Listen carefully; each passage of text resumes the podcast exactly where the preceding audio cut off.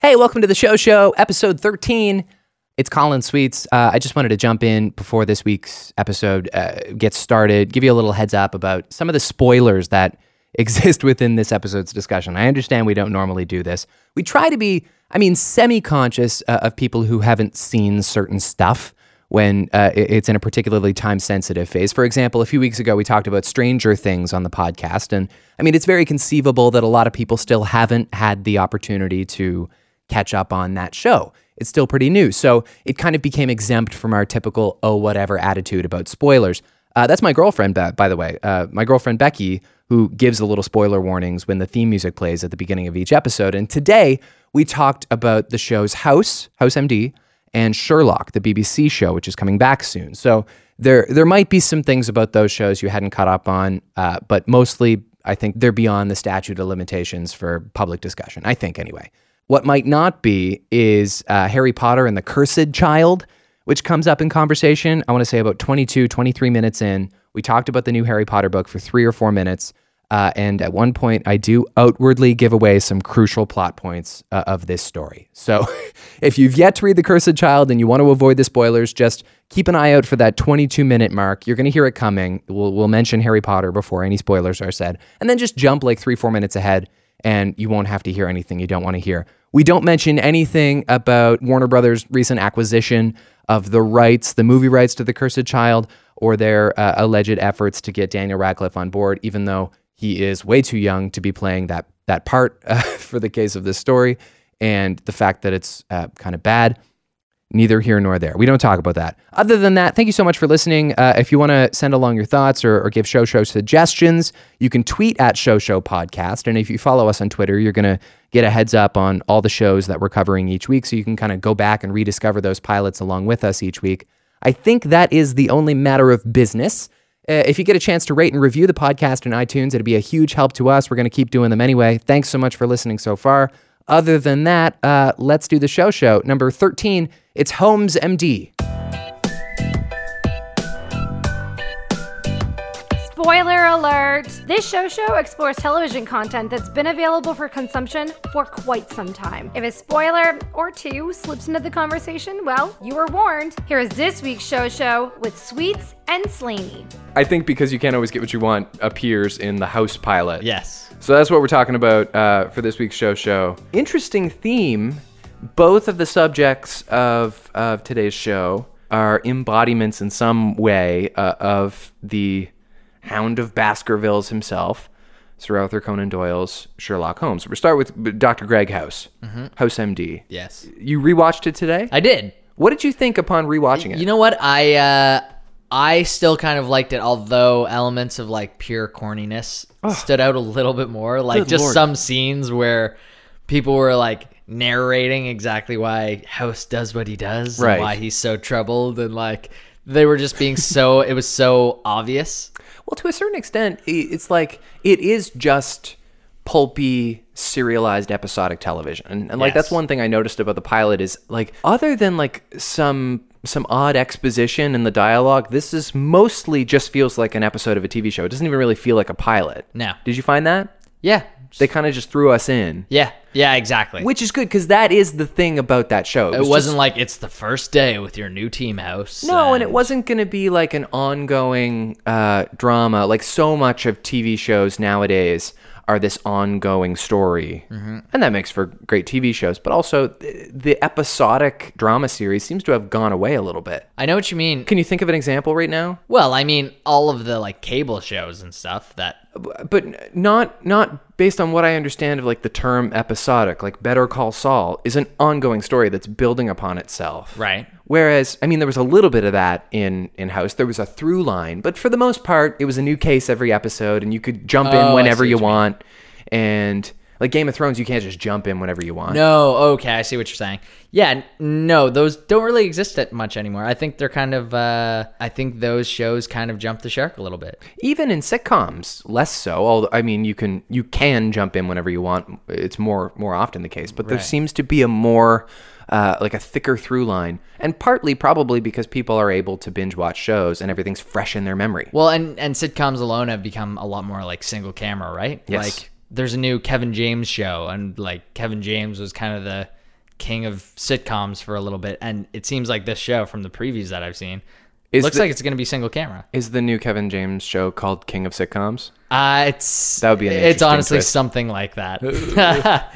no, it's like James rules the world, or I don't know what it is. Just like a generic. We talked about this in our Everybody Loves Raymond episode about how like they just stick the comedian's first name in a random expression people Yes. say. Kevin and uh, Ke- I don't know Kevin time or Oh lord. I don't know. Kev in time. yeah.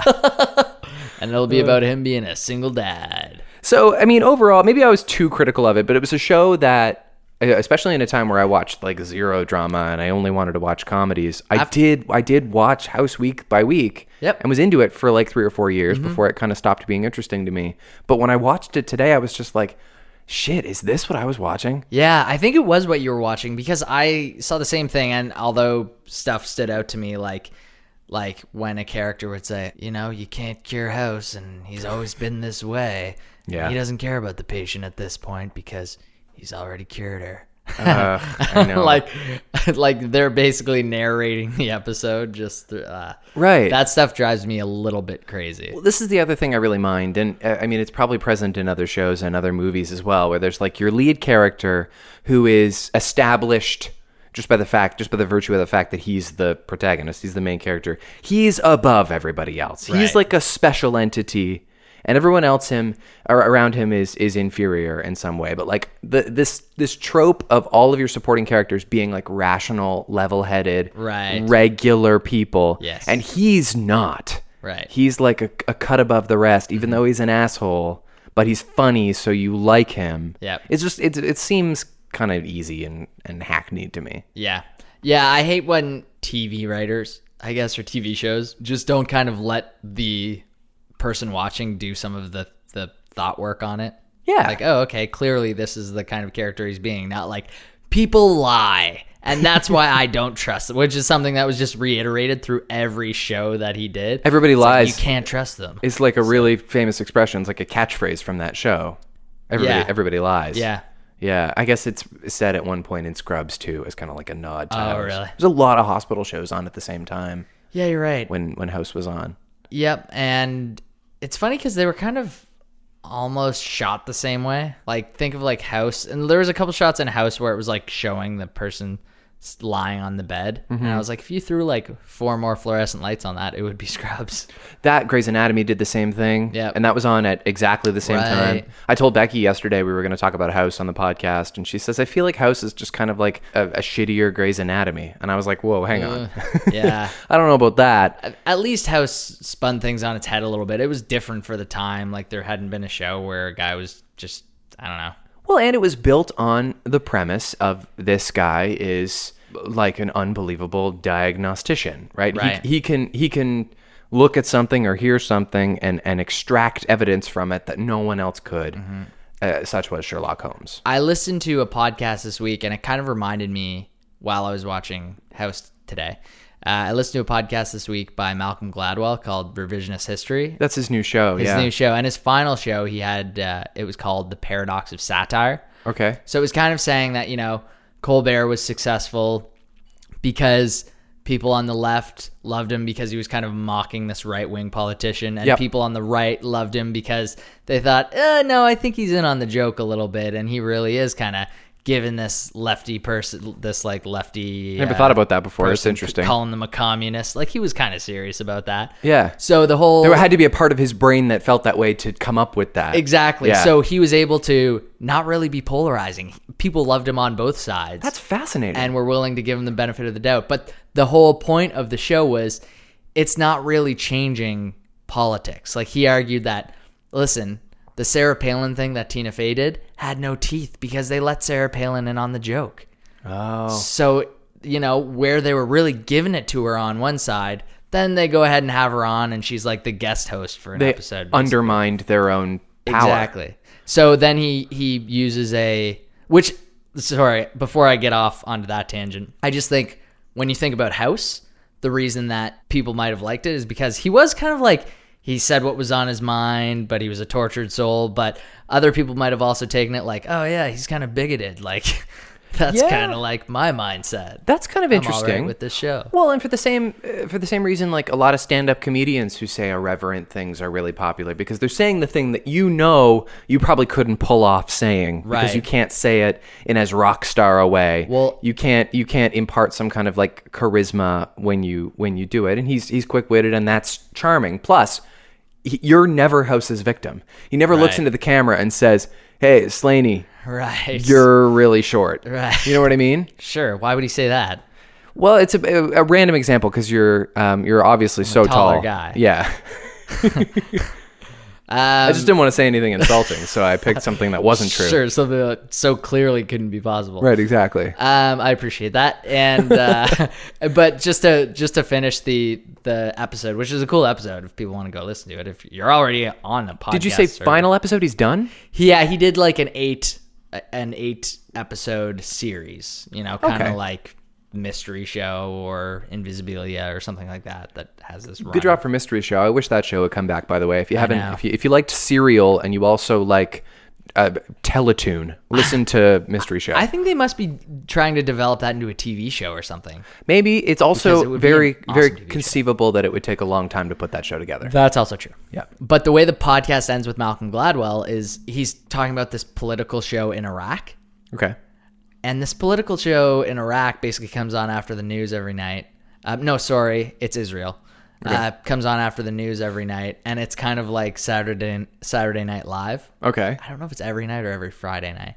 It's kind of like Saturday Night Live, but it comes on at nine, and it's like super in your face. Like makes like some hardcore points Okay. but but is very clearly like anti right wing propaganda and like Really? religious belief that they try to push on the nation. Yeah. I'm surprised that's that's welcome in that Well, it isn't. Is it? It it is and it isn't. Yeah. Like there are some people that hate it and think some things go way too far. But Because it's- what's the what's the Israeli outlook on freedom of speech? Do they have that? I'm I'm completely well, ignorant. Their yeah yeah definitely their whole outlook is that they blame the rest of the world for all of their problems, and they say like, hey, the world. At least this is kind of what I got from the podcast. They say that kind of the rest of the world has mistreated them in the past and stuff, and all of their problems are because of other people in the world and Okay. yeah, it's it was kind of a I don't know. I'm not qualified to be talking about That's fine. Israel's That's fine. s- po- political stance, but Right. if you listen to the episode,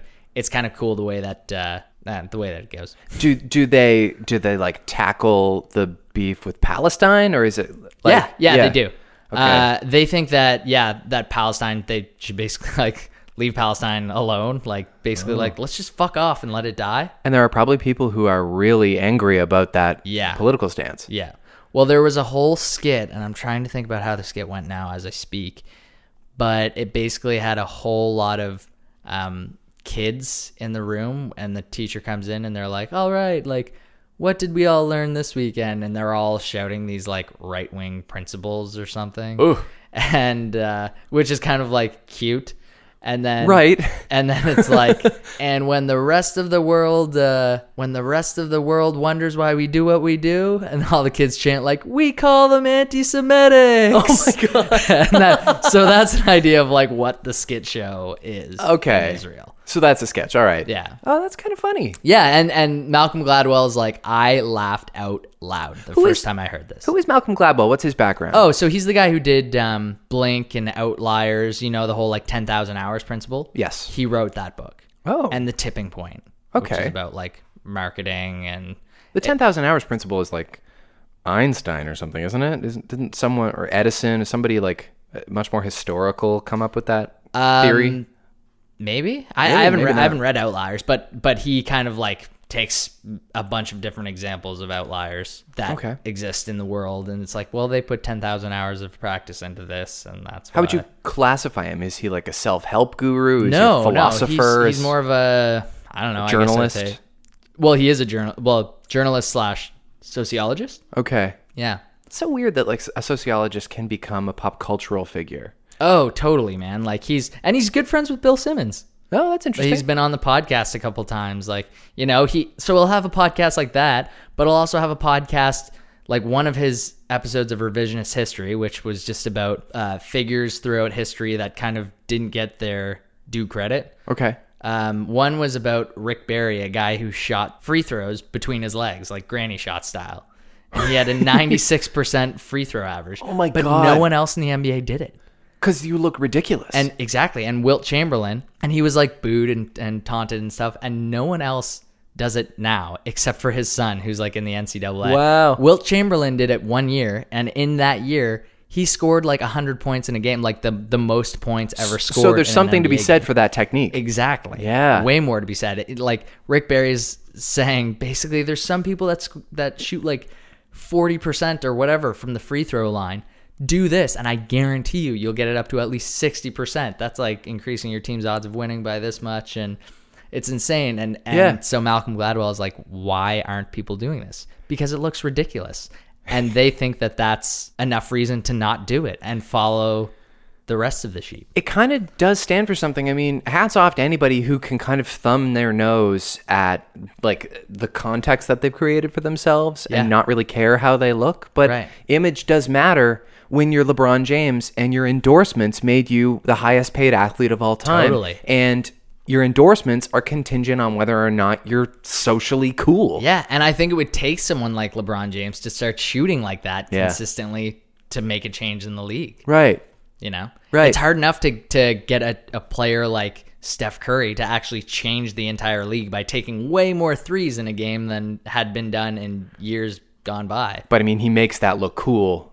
So Yeah, as soon as exactly. he proved he could do it, it was a pretty easy transition. And every other team started doing it. Like, Really? oh, now we're now we're shooting way more threes. Like, was talking about basketball with a couple of friends of mine the other night. Maybe you can help me with this. Sure. Uh, well, first we were talking about the Olympics, and my friend Jade referenced a Bill Murray tweet that's gone around a little bit, which was something to the effect of all Olympic uh, competitions should have a regular person in them for context. Right. And that's really funny. Like, Yeah. Mm-hmm. it's it's also kind of true. Like because we a- and not just the Olympics, we watch all sports and we run our mouths about how oh this guy fucking sucks. He can't throw free throws. Oh, this guy yeah. this guy can't handle the puck to save his life. Sure. Meanwhile, maybe relativity i- is should be Oh, applied to it a little of bit. course. Right? Context is everything. I guess Yeah. is the thing I'm look I'm looking for. But like there's a there's a basketball player and either you told me about this or my friend Duncan told me about this because you're my buddies that know basketball. I don't know the guy's name, but his his deal is he's one of those guys who was chirped a lot for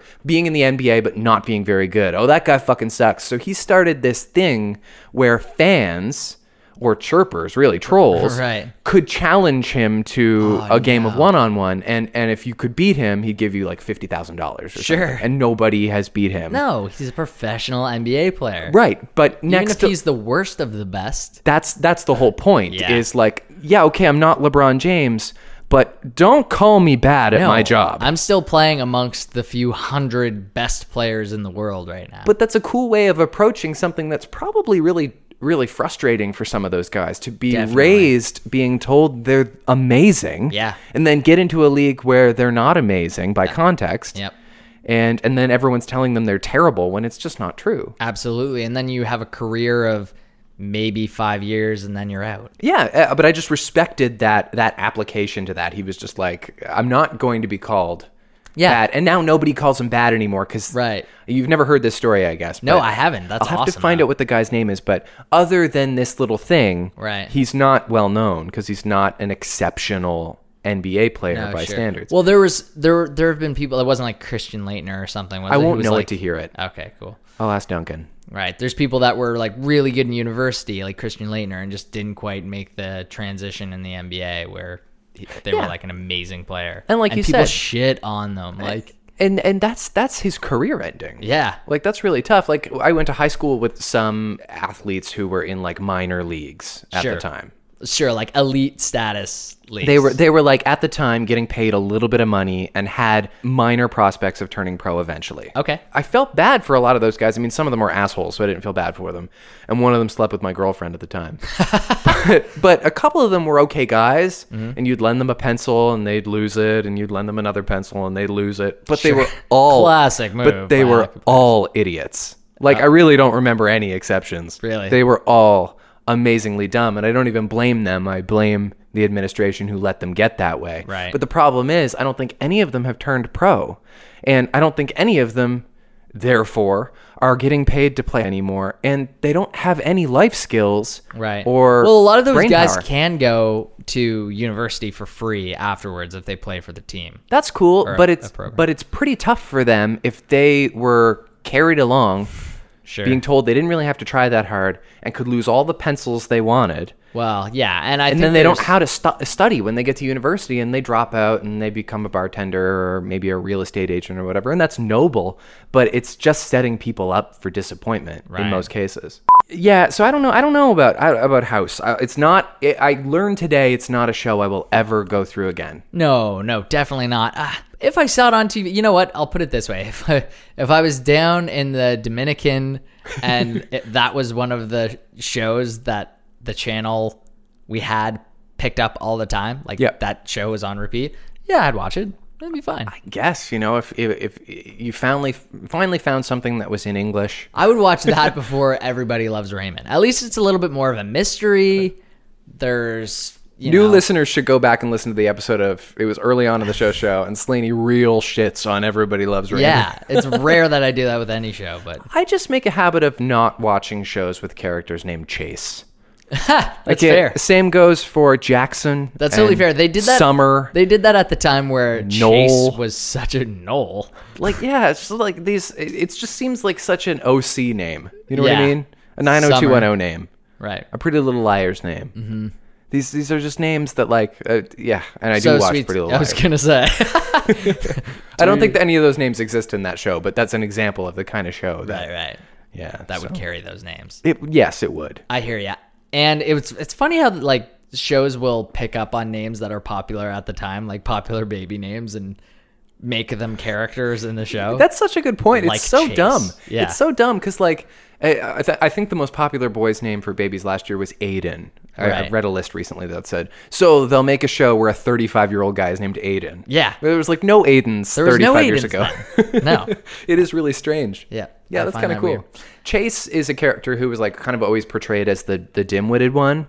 Like he was they made a lot of jokes about how he's just like he's just pretty. Right. And his dad made a phone call. Right, right. Interestingly, I read today other than House, he makes more correct diagn- diagnoses in the show than any other supporting character. Yeah, I almost kind of got that from the first episode, although like he seemed like a little bit more oafy. Yeah. He like he was quicker in action Right. than some of the other people on the show. there's a there's another um, Competent. the, a thing that it reminds me of. I'll probably get this wrong, but there was a a thing that J.K. Rowling said recently about uh, Ron and Hermione, which was that when Ron is angry, he's always right, and when Hermione's scared, she's always wrong. Oh, I think that's what it is, but like there's this there's this idea about Hermione that she's never wrong. Right. But the writer had a formula for when she would be right and when she would be wrong. Right. And I think the idea was like Ron is always right unless Oh, spoiler alert, everyone. Yeah, I know. Ron's angry. Wow. He's right. I don't know if that applies to the new fucking book, but Have you read it yet? yeah. You weren't a fan. Wasn't that good? Oh, It was like it, my friend said it's fun to read, but it's objectively not good. really? And I mean the the thing that lets them off the hook is that she didn't write it. Oh, she didn't. She it was made- like fan fiction that she published. Well, it's not really fan fiction. It's, I mean, it's a play, first of all. It's not a novel. Right. It's the script of a play that is on stage in London right now. And it- there's a lot of stuff in the, s- the stage directions that l- really leave you wondering how are they doing that on stage? Like, I imagine as a spectacle, it's really something. I imagine a lot of money went into this production. Sure. She crafted an outline of the story, and another playwright wrote the script. Oh, So you really notice the characters don't talk like themselves right. Yeah, It it's- sucks. it, it it's okay, but you can also kind of detach yourself from it. Right. The thing is, it for it to be called Harry Potter and the Cursed Child is ridiculous because Harry is a tertiary character in the story. Right. Like Malfoy's son is probably the main character in the story. Whoa, and he's the cursed child. Uh, no, Harry's son is the is the cursed child, I guess. Ah. Well, no, actually, that's not true at all. Um, okay, spoiler alert. This might be sensitive to some people. The cursed child is Voldemort's daughter, and that and that's what the the story is about. Ah. Who did Vold- Voldemort have a baby with? Voldem- uh, Bellatrix Lestrange. oh, gotcha. Yes, The one who's played by um Helena Bottom Carter. yeah, Yeah. Crazy. Yeah, there's some. There, I might have to cut that out because there's just some serious spoilers of of current storytelling. Sure. But Okay, maybe I that makes won't. sense. Also, go fuck yourselves. Maybe we could just say it at the beginning. Like, there's a spoiler on the new Harry Potter book if you guys want to read it. Yeah. Okay. You should do like a narration episode. That would be really funny. You know how some of them like like how Mystery Show does, for instance, like so we sat down and we decided to do a podcast. And it's like Matt was grossed out. Oh, that's gross. You want me to serialize the show? show? yeah, it would be hilarious. Just for, maybe for just one episode. That would be really good for like if we were ever going to do an episode about 60 minutes Yeah, sure. or like maybe even like I'm the Twilight Zone. Colin Sweets. I'm Matt Slady. I'm Morley Safer. Yeah. We should get Morley Safer on the show sometime. We should. It's probably tough to get him. Hey, Him and the, Leonard Nimoy. the uh, speaking of Leonard Nimoy, the the other uh, show that we want to discuss for today's podcast, also um, an interpretation of Sherlock Holmes, Sherlock, starring uh, Benedict Cumberbatch. It, it only um, it connected me to Leonard Nimoy because at one point apparently Leonard Nimoy played uh, Sherlock Holmes. Whoa, I have a list of a couple of the, the most notable people who have played Sherlock Holmes. Uh, Hugh Laurie excluded because that doesn't really count. Right. Benedict Cumberbatch, Robert Downey Jr., obviously. Mm-hmm. Vasily Levinov, Jeremy Brett, Basil Rathbone. I believe he's the most like original, like the one everybody looks back on. Ah, okay. Leonard Nimoy, Johnny Lee Miller. He played him in a, a show that I believe was on CBS a couple years ago. I'm not sure it's still Oh, on. yeah, with him and Lucy Liu. Yeah, Elementary it was called. Right. But the character's name was Sherlock Holmes, so that counts. Yeah. And Sir Ian McKellen quite recently Oh. played him. Yeah, he they they did a movie. I don't know what it was called. Holmes, maybe Mr. played, like, Holmes, old Dr. Sherlock? Holmes. He played old Sherlock. Okay. and this is the idea is that like he's he's lost everything. He's going to come out of retirement and do one more case. Right. You can apply that to any professional. Any reboot, Yeah. basically anything that Ian McKellen's going to star in at Right. this point. Harry Potter's coming out of retirement for one last Quidditch game. Harry Potter. Uh, That's good. Yeah, he is in the news this week uh, because it turns out Sean Parker offered him 1.5 million dollars to officiate his wedding dressed as Gandalf. Oh, and he wouldn't do it? He wouldn't do it. I, I, I guess he's got too much pride, or maybe he's got like a contractual obligation to not Sure. put on the beard or 'Cause whatever. He seems like he's also kind of in on the joke sometimes. Well, that's a lot of money he could have given to charity or something. Totally. Um, but it's just, I- first of all, it's stupid for Sean Parker to want that. It's it's cool and awesome, but it's also, I don't believe he actually wanted it. He Right. just asked it to to get the no. Right. You know what I mean? But the like, ju- you know what's cool? $1.5 million. what's cooler? One point five billion dollars. yeah, true. that's right. Do you think he started out with like, "I'll pay you one million dollars," and Gandalf was like, "No, I'm not gonna do it for that." And he goes, "Hey Gandalf, you know what's even cooler? One point five million That's, dollars." and he handed him a business card that said, "I'm CEO, bitch." Yeah, Uh, the joke I made on the air was uh, that Sir Ian McKellen knows how skittish Gandalf gets around rings. Oh, Yeah. that's good. I know. Professional humorist. Well, maybe once once they said their vows, he would say, "This marriage shall not pass." Yeah, that's the that's the only other Gandalf thing I could I come up know. with. So I was like, I that know. doesn't apply to weddings Everyone at all. would make that joke. yeah, Just like all of the iconic Gandalf moments is when he's having like a for being a, a character who's so thought of as being serene and and like at peace. Yeah. all of his iconic moments are in a fit of anger. he's angry. You're totally right. So, what did you watch the pilot for Sherlock? Well, here's the thing that I, I knew, but I didn't remember until about an hour ago. Mm-hmm. Much like Star Trek, there's an episode zero with Sherlock. Oh, I don't So- think I saw that one. Which one did you watch one today? Yeah, well, it was called like uh, something in Scar, a study in Scarlet. Yeah, or in that Pink. rings a bell. Okay, Studying what's Pink. what's the what's the premise of the show? Is it the one where there's all these people who turned up and they seem like suicides? Yeah, yeah. that's that's the one I watched too, and that's I believe technically episode one. Yeah. It's not the unaired pilot, but I don't think the unaired pilot is that impossible to find. But the pilot must have been complete. Like, it, there's no connection to No, episode one. I, I I obviously. don't think it, you can even consider it canon because episode one is also a pilot. Like Right. he meets Watson Yeah, for the first time in both exactly. of them. Right. But it sounds like we watched the same one. Now I watched the Sherlock pilot, uh, the one we're talking about, a couple of months ago. Okay. So I'm not totally fresh on it. Today I watched the season two premiere. Nice. Have, have you watched this show before? Uh, yeah, I've, I'm c- totally caught up. Oh, I didn't realize that. You- Yeah. So you're more versed in it than I am. It is so good. I know. I really one of those shows that I didn't think like Narcos too is another one that I didn't think I'd be able to get into and just sit down and be into this show for a long time. And then I, I think over a weekend we streamed like all three seasons. It's so easy to to like suck back. Oh, yeah. you can It- inhale the whole show in a weekend. Yeah, it's one of those shows where it was like, okay, it was like fall turning winter. There was nothing going on outside because it was just rainy and shitty. So Yeah. we are like, do you want to try Sherlock? I I was so um, detached from it and what it was like, knowing that people loved it, but I had always been under the assumption that it was like a period piece, that it was Right. Mm-hmm. like Sherlock Holmes set in Victorian England, just because the only image I'd ever seen was Benedict Cumberbatch in a pea coat.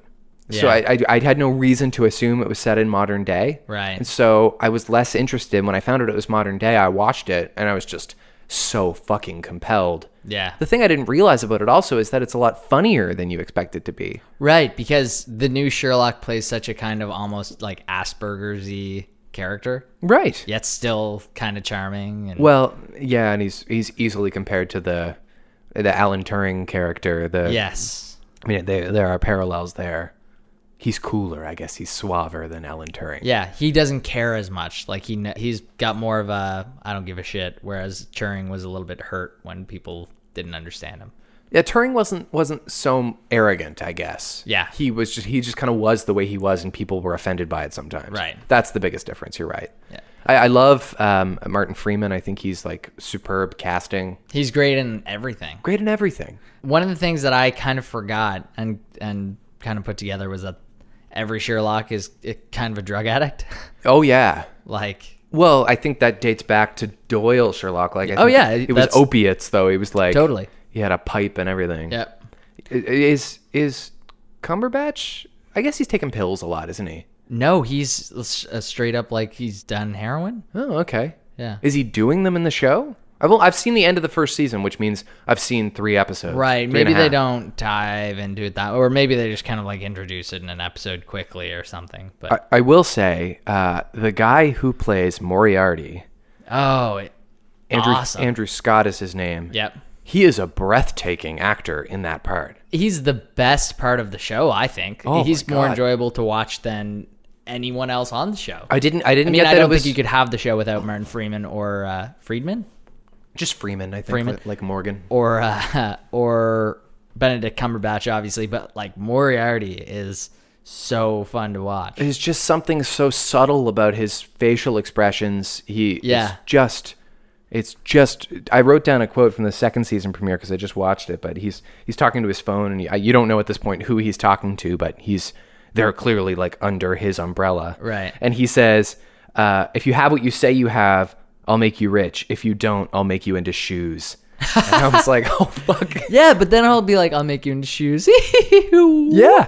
like Yeah. just random weird. Uh, Well, and and I don't I know this except for that your your little chuckle made me think of the Joker. I mean, the Sherlock Yeah. Moriarty relationship is very similar to the Batman Joker relationship, Yeah. and that they're both equally fucked. that's what I thought of too. Was was Heath Ledger playing Joker? That that was kind of reminiscent of Moriarty for me, and and different, but And how did Heath Ledger make a character with green hair and a white face so subtle? Like, Yeah. it was the subtleties that made that performance brilliant, and He's that's like, the oh, I'm case gonna with make this him guy. sound like Tom Waits, and uh, yeah, it'll all come together. and it and it did. But then like the little tongue thing he did. You're right. I also thought of Heath Ledger's Joker when I saw this guy as Moriarty. Definitely. Yeah. He was uh, so so crazy, so crazy. In that. Yeah. Uh, So how how many times was he was he in the first season, Moriarty? He's I think he's just in the third episode, Right. which is the season finale. Because in the beginning of the first episode, Sherlock mentions Moriarty. yeah, like it's understood that he's his long lost uh, it- arch nemesis. arch nemesis, and that's also in like that's in the the dialogue of Sherlock Holmes. Like Right. if you're going to do an authentic Sherlock Holmes depiction, Moriarty's gonna be a character. it's got to have Moriarty, and it's got to have Watson, and it's got to have um, Lestrade Right. and uh, uh, Mycroft, I guess. So I think that I drew a couple parallels in the shows Okay. that you know Watson was obviously uh, House's little friend on on uh, House. Oh, uh, Wilson. Wilson. Yeah. So Watson was Wilson, and then If it wasn't obvious to people, by the way, and it wasn't always obvious to me, that is why his name is House, and that is like why his Holmes. name is Wilson. right, Because it's like very obvious. I mean, And- Dr. House lives at 221B. right, like, and Cuddy was Lestrade. okay.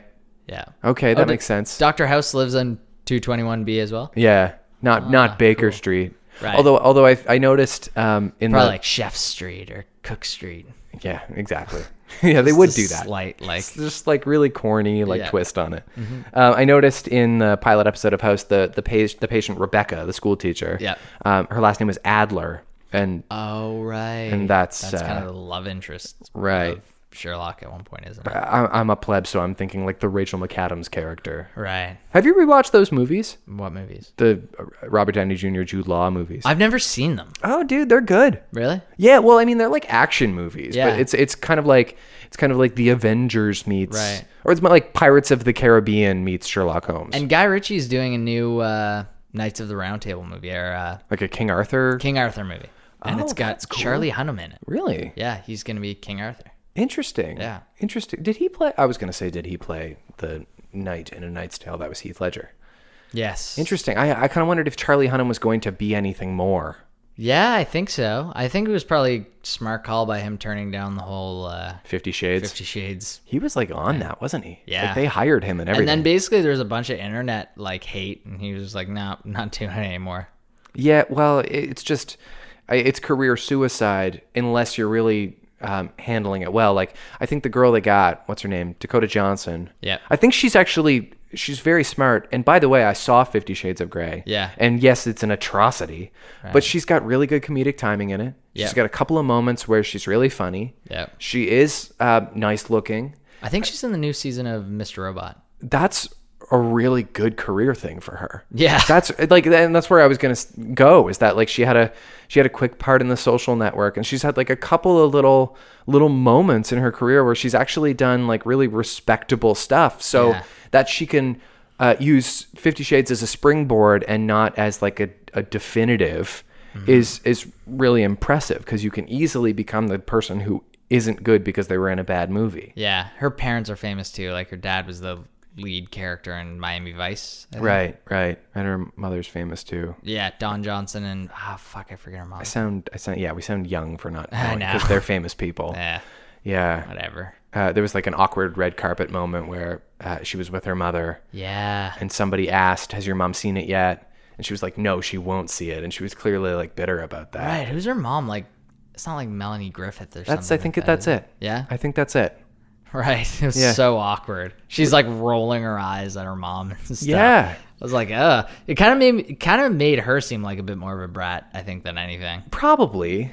Yeah, yeah, maybe you're right. I, I actually think her career is going to be okay. I can't say the same thing for the she'll other be guy. fine, yeah. And I'm like he I don't think he's that talented at least not based on that movie, but like Kristen Stewart's a good example of somebody who is in a series of really bad films. Like they were really bad films. Mm-hmm. Right. She's a really good actress. Right. But people still don't perceive her as one because they still associate her with the bad movies. Right. So she's just trying to do all these like crazy movies outside of and for a sec it looked like Robert Pattinson would be able to transcend that and when was the last time you heard about him? Right. Whereas like you get someone like um, Daniel Radcliffe, Yep. who's a good actor in everything he does. and it helped that those Harry Potter movies were critically acclaimed. We're, we're good. Yeah. Yeah. you're right. But but he wasn't pigeonholed into just being that character he either. really smartly took some parts that were huge departures. So different, yeah. yeah, did you see Swiss Army Man? No, I didn't. Did you? Yeah, you'd like it. Really? Yeah, it's so it's so nuts. It's a it's a piece of art. Like it's a Was it- weird movie. Was it funny? Yes. Oh my God! There was there was a sense of laughter. There was probably only like eight or nine people in the theater when I went to see it. and Right. There was a there was a hysteria in the laughter in the opening 10, 15 minutes that I've never heard in a movie theater. Wow. Because there is like Oh and yeah, that's like sausage party. I don't want to overstate it Mm-hmm. because I mean it's it's not a it's not really a comedy and there's some seriously heavy stuff in it. Sure. But there's just all this I mean it's being called the farting corpse movie because there's a farting corpse in the trailer. Right. No, no, that's a big part of the film. Like that's the the farts really matter. in the Really? film and like the makers of the film, I guess they sold the movie to Paul Dano and Daniel Radcliffe by saying they wanted to make a movie where the first fart makes you laugh, the last fart makes you cry. And it worked. Wow. Like it, it was like that, but like I there was just something about the first couple of laughs at the farts that were like really reserved because when you go to a movie that's funny, you laugh but then you stop laughing. Right. But then once we realized we were all cool at laughing at fart jokes, Yeah. we were comfortable with each other, we couldn't stop laughing, and there was just a community in the in the theater. And the, and the laughter of nine people laughing at fart jokes. so that was kind of a special thing that like made you really welcome in the Ah. film. I want to see that so badly. You got to see it. We should have guests on the podcast soon. Well, we have to get um, uh, Malcolm Gladwell and Yeah. and, And uh, Michael Will, B. Will Jordan. Smith. That would be appropriate. Will Smith would be appropriate. He could sign off. He could say, "Never trust me." right. and Michael B. Jordan, who we're uh, constantly rooting for. We're really on Michael B. Jordan's side. Yeah. That's so true. Michael B. Jordan should be the next guy to play Sherlock Holmes. That'd be fine with me. I don't know if a black guy's ever done it. I don't think he has. Uh, Have they ever done like a Sherlock Holmes in his 20s before? uh, Are we writing a movie right now? yeah. we Oh, the- we, could totally do it. Except, what are we going to call him? Okay, who's okay? If Michael B. Jordan is Sherlock, then who's Watson? I think Watson would have to be someone like uh, Michael Aaron, Sarah? Aaron No. Carter. Aaron Carter. I'm Why just was joking. he even that was in- stream of consciousness? Why was he even in the top thousand people I you could don't- come up with? I don't know. Any other day he would not be. Oh, okay. How about that dude who's in? Uh, He has to be like a smaller, uh, like on the charisma scale than Michael B. Jordan. sure. So is tough. Okay. th- yeah, this guy might might be on par with Michael B. Jordan, the guy who uh, uh, played the lead in Whiplash. I was also thinking Miles Teller. Were you? yeah, and I think it's because they made a couple movies together. They were in Fan Fantastic. Oh right. and a movie which everyone should watch called That Awkward Moment, which also had Zach Efron. It's on Netflix. Oh yeah. No You one brought saw that up this before. I think. No one saw this movie. It is such a good romantic comedy. Yeah. That it was at one point on like the blacklist of scripts, like the the best scripts that haven't been made yet. Somebody finally made it. Imogen Poots is in it, and uh, there's- there's another actress who. Uh, I I guess most recently has been seen in The Martian, but I mean like Zach Efron and Michael Yeah. B. Jordan and, and Miles Teller. Sure. Um, It's a good cast. That's a great cast. Yeah. Okay. so who who would play um, Moriarty? Jonah Hill. Uh, I think you're just saying that because War Dogs. did you see War Dogs? No, apparently they don't get along. Really? This is the rumor. Howard asked Jonah about it last week, and he kind of deflected a little bit. Oh, how did he deflect? How do you deflect that question? oh, I get along with with everybody I work with. Oh yeah, that's oh, like, you don't like that guy, right. Yeah. That's like the the only worst thing he could have said at that point is, "Hey, you know, uh, Miles is Miles," Uh, which is a sure Uh, sign. He and I were miles apart. We're making. yeah. yeah, who would play Moriarty? Who would be a good villain? Emma Watson. Emma Watson. She's just on my brain all the time. Daniel But honestly, Daniel Radcliffe, that'd be he'd be a cool villain. Radcliffe would be perfect. yeah, right. that'd be interesting. age appropriate. All right, so there you go, Hollywood. We just pieced a little something together. Make it happen. Everyone's gonna go to this, by the way. Mm-hmm. Who would play Lestrade? Lestrade. He could be a little older, Okay, probably. maybe like uh, Somebody who kind of purveys wisdom, but also like a staunchness. wisdom and staunchness. I'm going to all comedic actors for some reason. Yeah, that's tough. Oh, what about um dude who uh is in Peaky Blinders and played Scarecrow in Batman Begins? Oh, uh, yeah, Cillian Murphy. Yeah, Cillian Murphy. Cool, What cool. that? That's a that's a cool cut. Good pull, eh? That is a good pull. Okay, then all that's left would be love interest. Oh, and Mycroft. We need him too. Right. um, who's he's ten. He's like a little bit more flamboyant, right? He's like a little, Yeah. little sillier. Yeah. So you could use comic relief for for this person. Although a couple of these people can do So, comedy. so if we have Michael B. Jordan, who would be playing his brother? Craig Robinson. Mycroft. No, that's weird. like I'm Mycroft. I don't know. Not sure. Not sure. I'm having a hard time with that, too. Mycroft right now. Having a hard time with that. Maybe Michael B. Jordan has an actual brother. That we could Hannibal use. Buress. or the actual Michael Jordan. Hannibal Burris, sure. That's such a weird. That's such a weird casting. Hannibal Burris or Eric Andre. All right, so here's what's funny about about this discussion we're having. They are doing uh, another modern day Sherlock Holmes. Whoa. It's a comedy, and, Whoa. and it stars Will Ferrell and John C. Riley. Oh, It's really? Sherlock and Watson, yeah.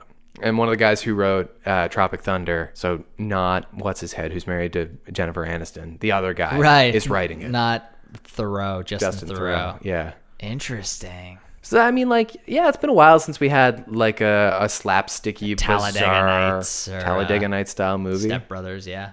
It's been a while too since since uh, John C. Riley's done something like objectively comedic. I mean, he's doing this thing right now where he plays that guy with the frizzy hair and the little glasses. Oh, Steve Brule? Yeah, Uh, yeah, that's comedy, I guess. Yeah. but it's, Oh, is it it's- ever? It's more absurd than yeah, definitely.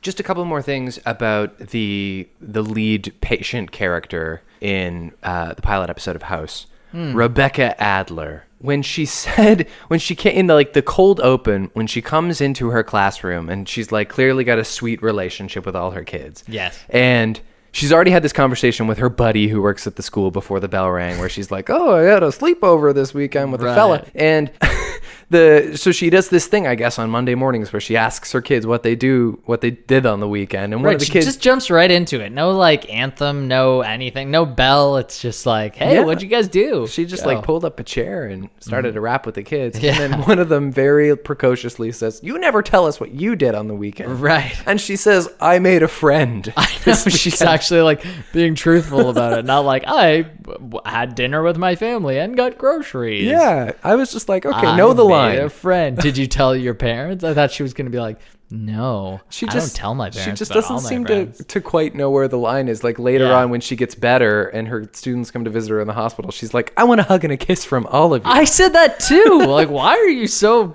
like? I don't think that would play on TV today. No, like, no. it's only twelve years later, but it's really nice to see someone who's like supposed to be a great teacher and great with kids, but that is a line you can't cross even in fiction. Right. Also, one thing that really got me was like right before it went to the opening credits was her seizing on the ground and she tried to write a note on the board that Yeah. said call the nurse. And it just showed the board that was like call the nurse and then it showed her seizing and it went to the credits. Did you hear one of the kids go, "The"? We know that word. Like that was the word she wanted you to get. Yes, just the. You're not gonna get the message across. Like word economy was terrible. Like not Yeah. just call nine one one. Yeah. Not like which would have been so much quicker. she's like trying with all her might not to fall over. or just put like help. Yeah. Or like uh God. Call the nurse, kids. Uh, oh well, she was. or or even like the teacher next door and uh, She taught them the word nurse, though, and that's really she was still a teacher even when she was passing Mm-hmm. out. I also couldn't help but notice that in an early scene when Omar Epps goes to like s- like scout out the classroom, Yeah. he s- distinctly says there are twenty kids in the class. Yes. and later on they're like, "Your students came, There's 11, a- 11 girls and five boys," and I was like, "Where are these other four kids?" I just couldn't help but notice. I thought of that too. I'd like they made a point of saying exactly how many people are here, and I just there's the, an untold story, Right. But where those other four kids are, and yeah, and I was wondering like why did he go during school to like it's so inappropriate. There's just so many things about this. it's gonna be traumatic for the students. I and think. also breaking into the house and did you know that house H O U S E is a medical classification, which means history of use, no i had no as idea as in drugs. oh I think that's just kind of convenient because they were probably gonna name him House anyway. right house and homes was Yeah. easy to do better than like dr homie Dennis Leary was considered for House. yep David oh, Cr- David Cross, which is hard to picture. whoa that would have really changed his career and Patrick Dempsey, which really would have changed the show. It's yeah hard to think of him as like a dark character, yeah you're right but clearly he got the other part, or the other doctor show at the time yeah, he was the other like lead resident on a show that was being launched that year. yeah i would have been interested to see anyone else do that too Yeah, I mean, like because what's what's Hugh Laurie been up to? He must be doing like some Broadway plays or something. probably I feel like he probably is worth scads of money. Like Yeah. by the eighth season, I guess he was making seven hundred grand an episode. Really, Like, and he, he, was, was bringing it in. He was uh, a, a pretty well-known actor in the UK, I think. Before, Oh, well, even here, like he he's, he's he was a character actor who had been around a lot, Right. But it's easy for us to forget not only that he's British, but that he was a comedian first, right? He was like with Stephen Fry, like who interestingly plays Mycroft in the Robert Downey Jr. Uh, Oh, wow. Sherlock Holmes movies. I did not know that. Uh, like the two of them were a musical comedy team. yeah. they had a few seasons of a show, didn't they? a bit of Fry and Laurie, right. and he's like got a very like sophisticated British, British accent. Yeah, and I s- I, remember seeing him host Saturday Night Live, and he was good on it. Brian Singer is one of the executive producers of of House, and there was Yeah. another guy, one of the other EPs. So the two of them were in charge of casting, and when Hugh Laurie came in for his audition, I guess the other guy did not recognize Hugh Laurie, did not know who he was, Right. and said to Brian Singer, "This is what we've been looking for, an American."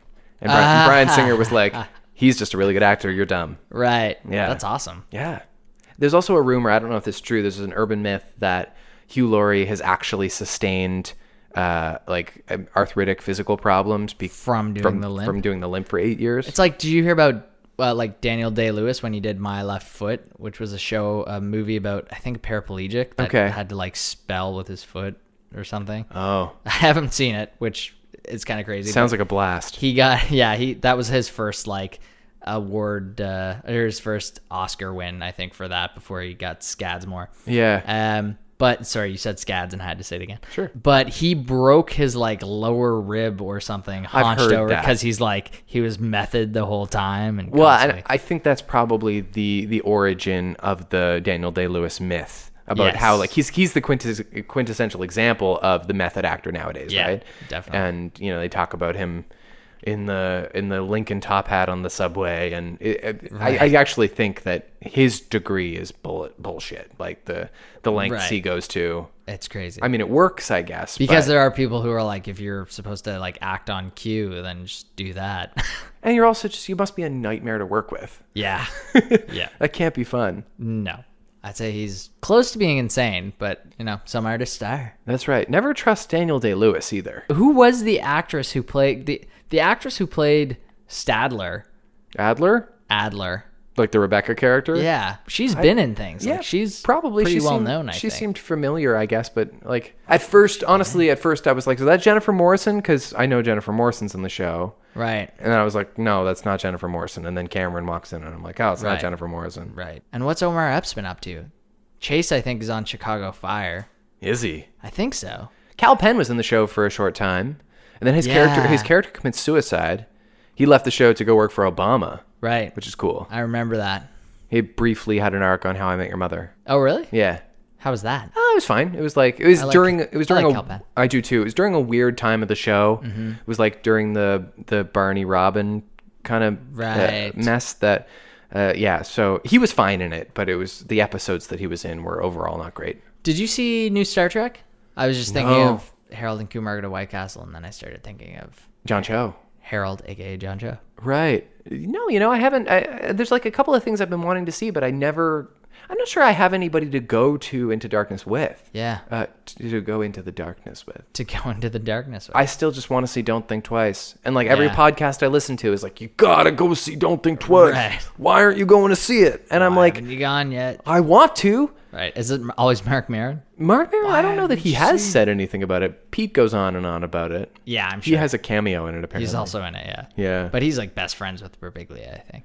They're good buddies, and he had uh, Kate McCucci on today, and she's she's in it as well. Kate McCucci seems like the most fake name.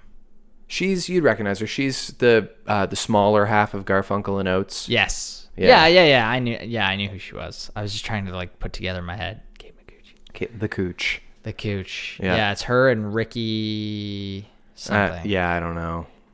She's Oates. I haven't seen any of the Garfunkel and Oates show. Have you? Yeah, I watched it. It was just one season. Was it It was alright? like seven episodes. It was okay. They it has didn't- some they funny didn't renew cameos it. in it. It's, it's kind of like it clearly wanted to be the girl version of Flight of the Concords. Yeah. Right? And I mean that was that was do. of a time, Flight of the Right. Concords. Yeah, it was of a time, and and it was the first season was so funny, and the second season, like I don't think quite followed up the same because it's hard to just replicate. I have them both down there. Do you? Both I- I seasons are didn't- there. I didn't finish the second season. I don't know that I did either. I've- Really? I've, always owned it. You're right. I mean, like the first season is genius. Yeah. But I mean, it's also because it, it- they used up every song in their act, which They they have been did. cultivating for 11 so years. long, and and Aziz Ansari was in it. Yeah. and uh, Will Forte was in it. Oh, Remember was he? Will Forte plays the aspiring actor, and he's like, "Here's my here's my New York character who's wondering what what's with all the commotion. What's with all the commotion? Won't someone please tell me what's with all the I commotion?" don't remember that. Ah, that that's is great. funny. I, I would argue that Reese Darby is the best part of that show. Definitely. He's so hysterical in that Yeah. show.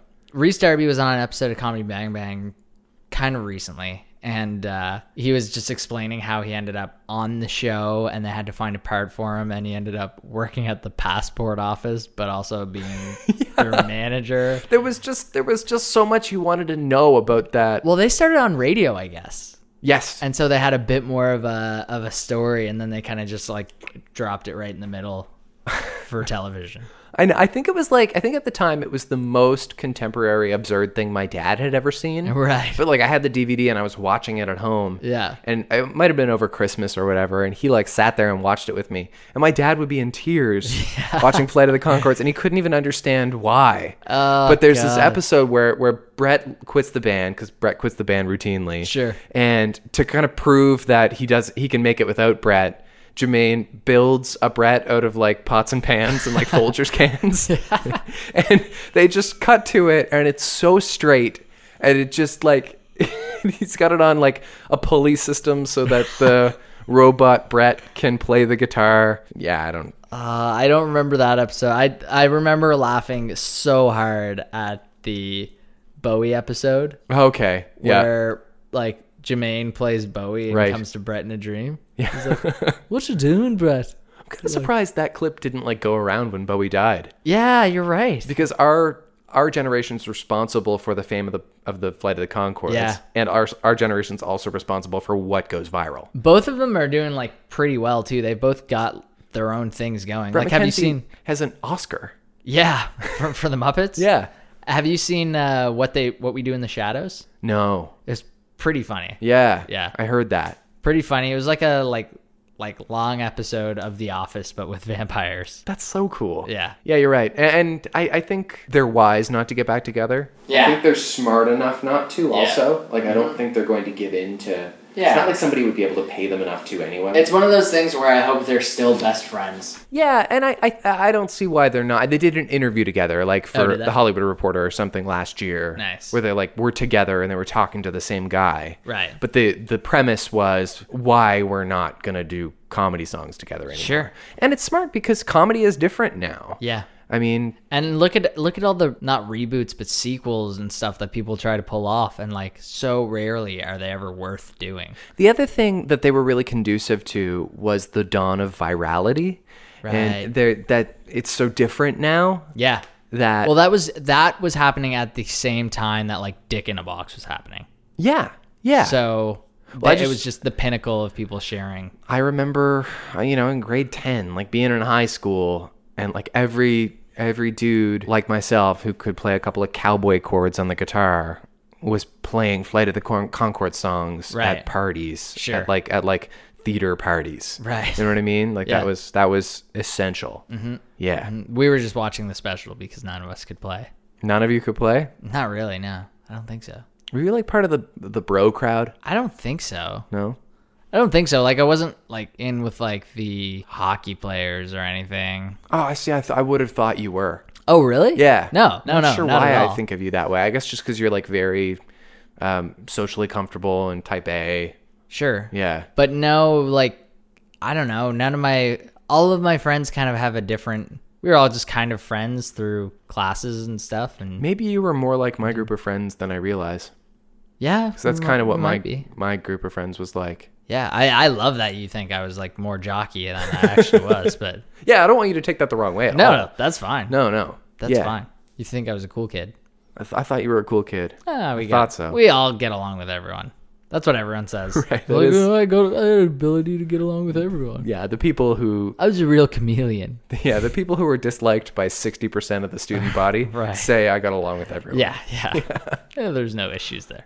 I would have gotten along with everyone if they paid attention to me. Right. That was my issue. if they paid attention to me. No, I still hang out with like everyone that I hung out with in high school. Do you feel weird about that? Like I have, I have almost like a a bit of a, like a survivor's complex. I'm like, okay, why have all my friendships hung on? Like, what's wrong and what's going to happen to them? No, I think that like kids is probably going kids. Kids is probably gonna change something. Kid like once my friends start like you know my friends are getting Oh, married having and stuff. kids. Yeah. But once they start having kids, that might distance what happens a little bit because they're, you know, you got to think about the family at that point. So it's like, "Oh, I'm going to move over here or whatever. We're moving for a job because we've got to feed this kid. it doesn't have to end friendships, but it just turns into one of those things where you see them twice a year. Yeah, exactly. Yeah. Yeah. I, yeah, but I've up to this point, for the most part, seen my friends with a pretty regular frequency, except for the ones that decided to move away Yeah. to like Denmark.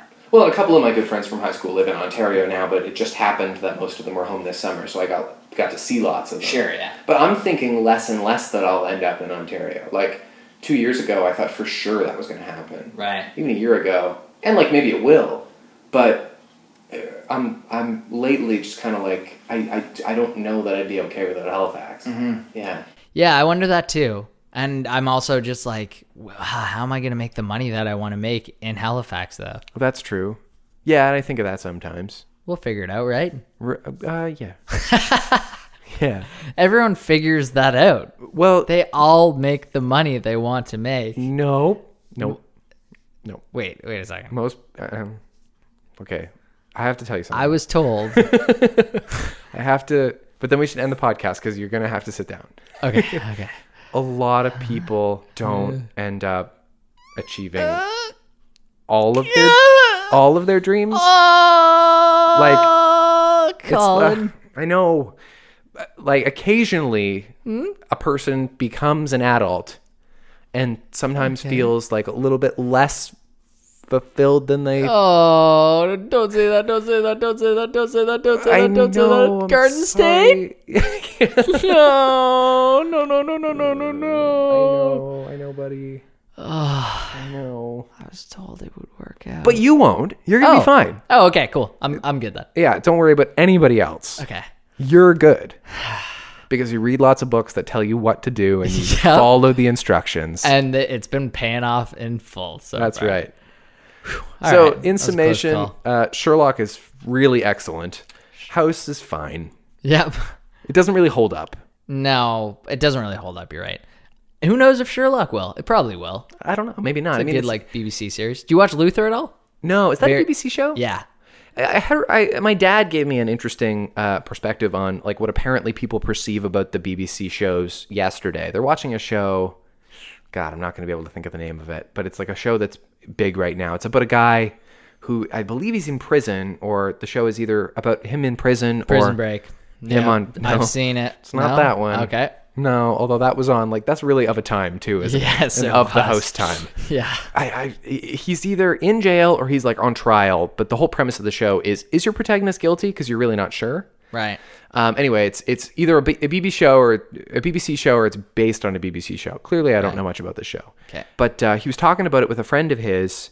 Actually, I think it was his brother-in-law, my uncle. And uh, my uncle said, uh, "Is it a BBC show?" And my dad said, "Yes," and he said, "That's not a good sign for the ending." And it Right. never, I never realized that that BBC shows were perceived as having dark or sometimes unsatisfying endings. Well, we were talking a little bit too, and it's kind of about the whole, you know, American series have have the tendency to go a little bit more entourage happy ending, and Yep. Mm-hmm. BBC shows tend to be a little bit grittier and more realistic, Yeah. and have the ability to do that darker ending right. without it being so jarring. Like, do you know how the BBC House of Cards ends? Yes. Yeah, I, I know how that ends too, and like that checks out. Right. But I like the the Netflix House of Cards is so far removed from that original source material Yeah. that they could go anywhere with it, Yeah. and they I'd will. Be, oh, I'd be thrilled if they ended it the same way as the House Yeah. of Cards. It would just be kind of interesting. To me. I'd be up for that It'd too. be so bold, but yeah, and I think the book ends roughly similarly Yeah. too. It's based on a book. right. Well, okay, I think uh, that. I think we got enough. All right. Well, uh, don't trust Will Smith. Never go outside. Uh, Don't trust anyone named Chase. Don't trust anyone named Chase. they're lying. No one with an early 2000s name. No, no. Let's go, Michael B. Jordan, and suck at Mia. Suck it, Mia. That's your cat. oh, No, su- I mean meant suck it in like uh, there's no good way of. and like like a buddy like brushing on the oh, suck it, dude kind of way. Yeah, I guess Not a so. thing people say. yeah. All right, suck it, Suck Mia. dude. Suck it, Mia.